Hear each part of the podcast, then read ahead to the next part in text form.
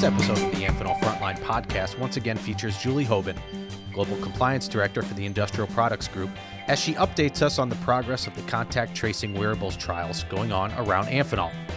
We talk about the initial results of the trials with lessons learned from the logistics of setting them up to analyzing the results to making smart changes. Please visit Amphenol Connections with a frontline dashboard for more information as together we combat the coronavirus pandemic around the world. So, Julie, here is part two of our contact tracing uh, talk. Uh, I guess 102, right? We did 101 before, just talking about the the the concept of contact tracing in general, and now we get to the 102 or maybe the 201 of actually the wearable devices that we've started to trial in some of our divisions around the corporation. But if you could just give a quick overview of what the wearables actually are and how they work. Sure thing. Well, thank you again, Chris. It's wonderful again to be with you. Um, and so, just to really describe the the wearable tech that we're talking about, this is really contact tracing technology, um, but as a descriptor that doesn't fully cover everything that it can do. Essentially, what we're talking about is a small rectangular device. Um, we wear it around our neck on a lanyard. We can wear it on a belt clip. It can go in a smock pocket. Um, and with ultra wideband and low energy Bluetooth technology, essentially these devices, when worn by one person and your colleague, will help sense proximity from one device to another. And so we set that proximity in accordance with social distancing guidelines, six feet within the United States and North America, two meters outside. Um, and so if you're wearing a device and your colleague is wearing a device and you are within that social distancing limit, the devices start to vibrate. The vibration is really an alert to let you know that you're too close to the other person. So you need to back away, get a little farther apart. Um, and for the wearer of the device, that's essentially the experience. Um, it, it's really a very simple one, straightforward um, the buzzing and vibration is strong enough to be felt, but not so strong that it would be uncomfortable. But the magic of the technology is also what's behind uh, that event happening. And essentially, the details associated with that event, the time of day, the date in, on which it occurs, the two identifying tag um, information between the uh, the people that are that are too close together all of that information gets recorded and stored through the cloud. And so what happens is in the moment, that doesn't necessarily uh, happen in a way that is disruptive to the individual. Later on, if there's an infection and we need to do a contact trace, that data becomes immediately accessible. Mm-hmm. And so it becomes a very fast and accurate supplement to the contact tracing process that will need to happen. And at the same time, there's also an opportunity to look at those meta trends uh, at, at a broader level and understand, even outside the context of doing a contact trace, how the team is doing in terms of their social distancing capability. So, as this is now kicked off in a number of different divisions and, and understanding how the technology works from a wearable standpoint, what are some of the early things that that you and the team have seen as far as uh, uh, trends and, and unique perspectives just taking a look at the data at this early stage of the trials Sure. So actually the the short answer is we have seen improvement and that's a very good thing. It's measurable, it's real. Um, across the nine active trials that we have in place all over the uh, the world, um, we've really been seeing a significant improvement in a very short period of time. Within a week of starting a trial, mm. we're seeing over 20% reduction in the number of social distancing trigger events mm-hmm. or violations that that um, we could capture. And of the of the events that are still occurring, we're also seeing improvement there too.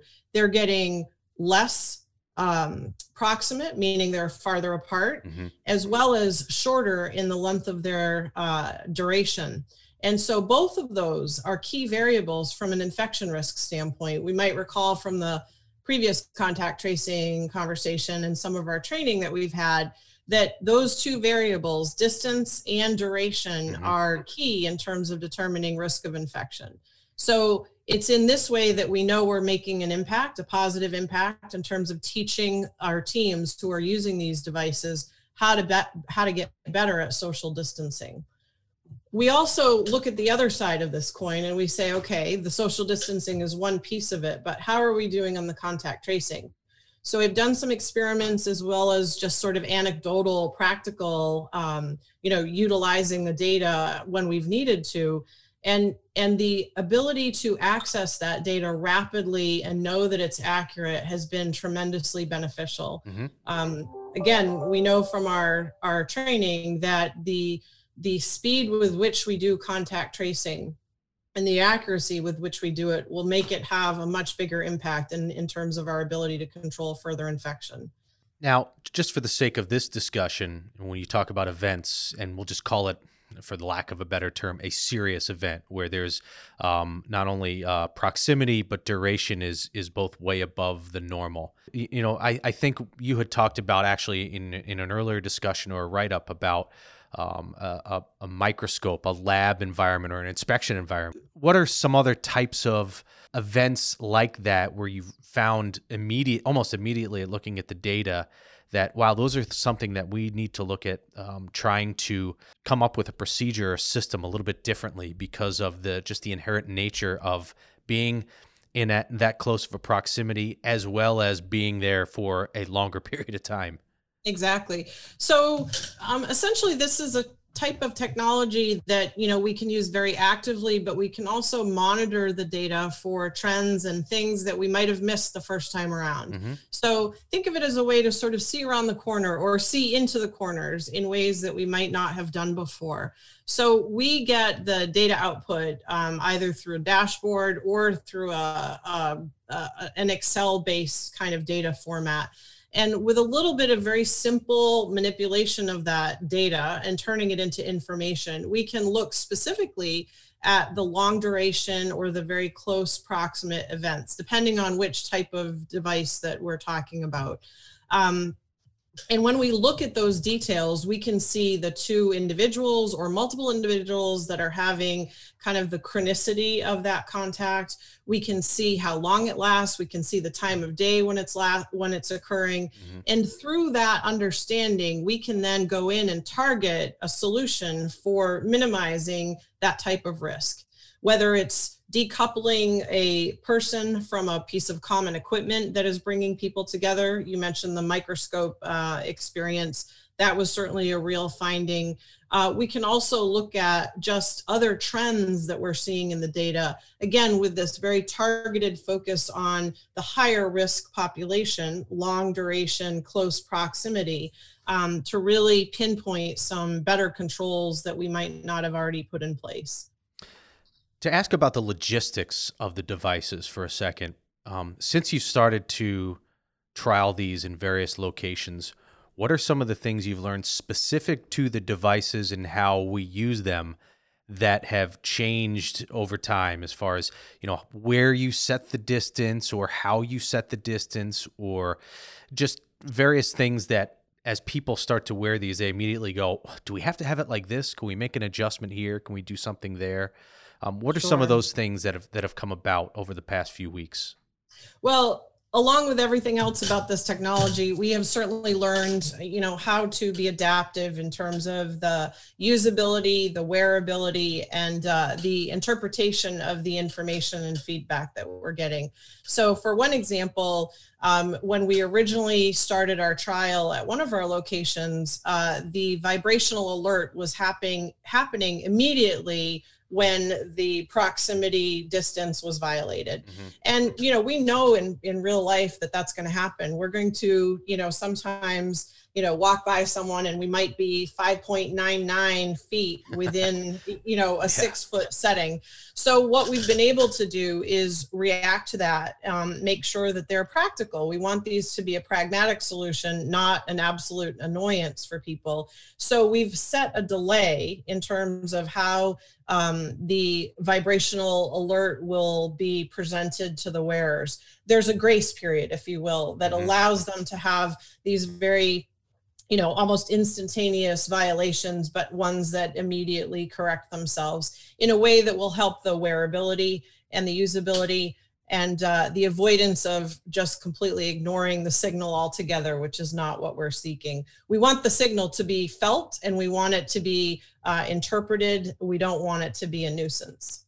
Sticking with the logistics aspect of these devices just for a second, too, as far as implementation with probably the IT team in most cases um, in the various facilities, how has that gone so far?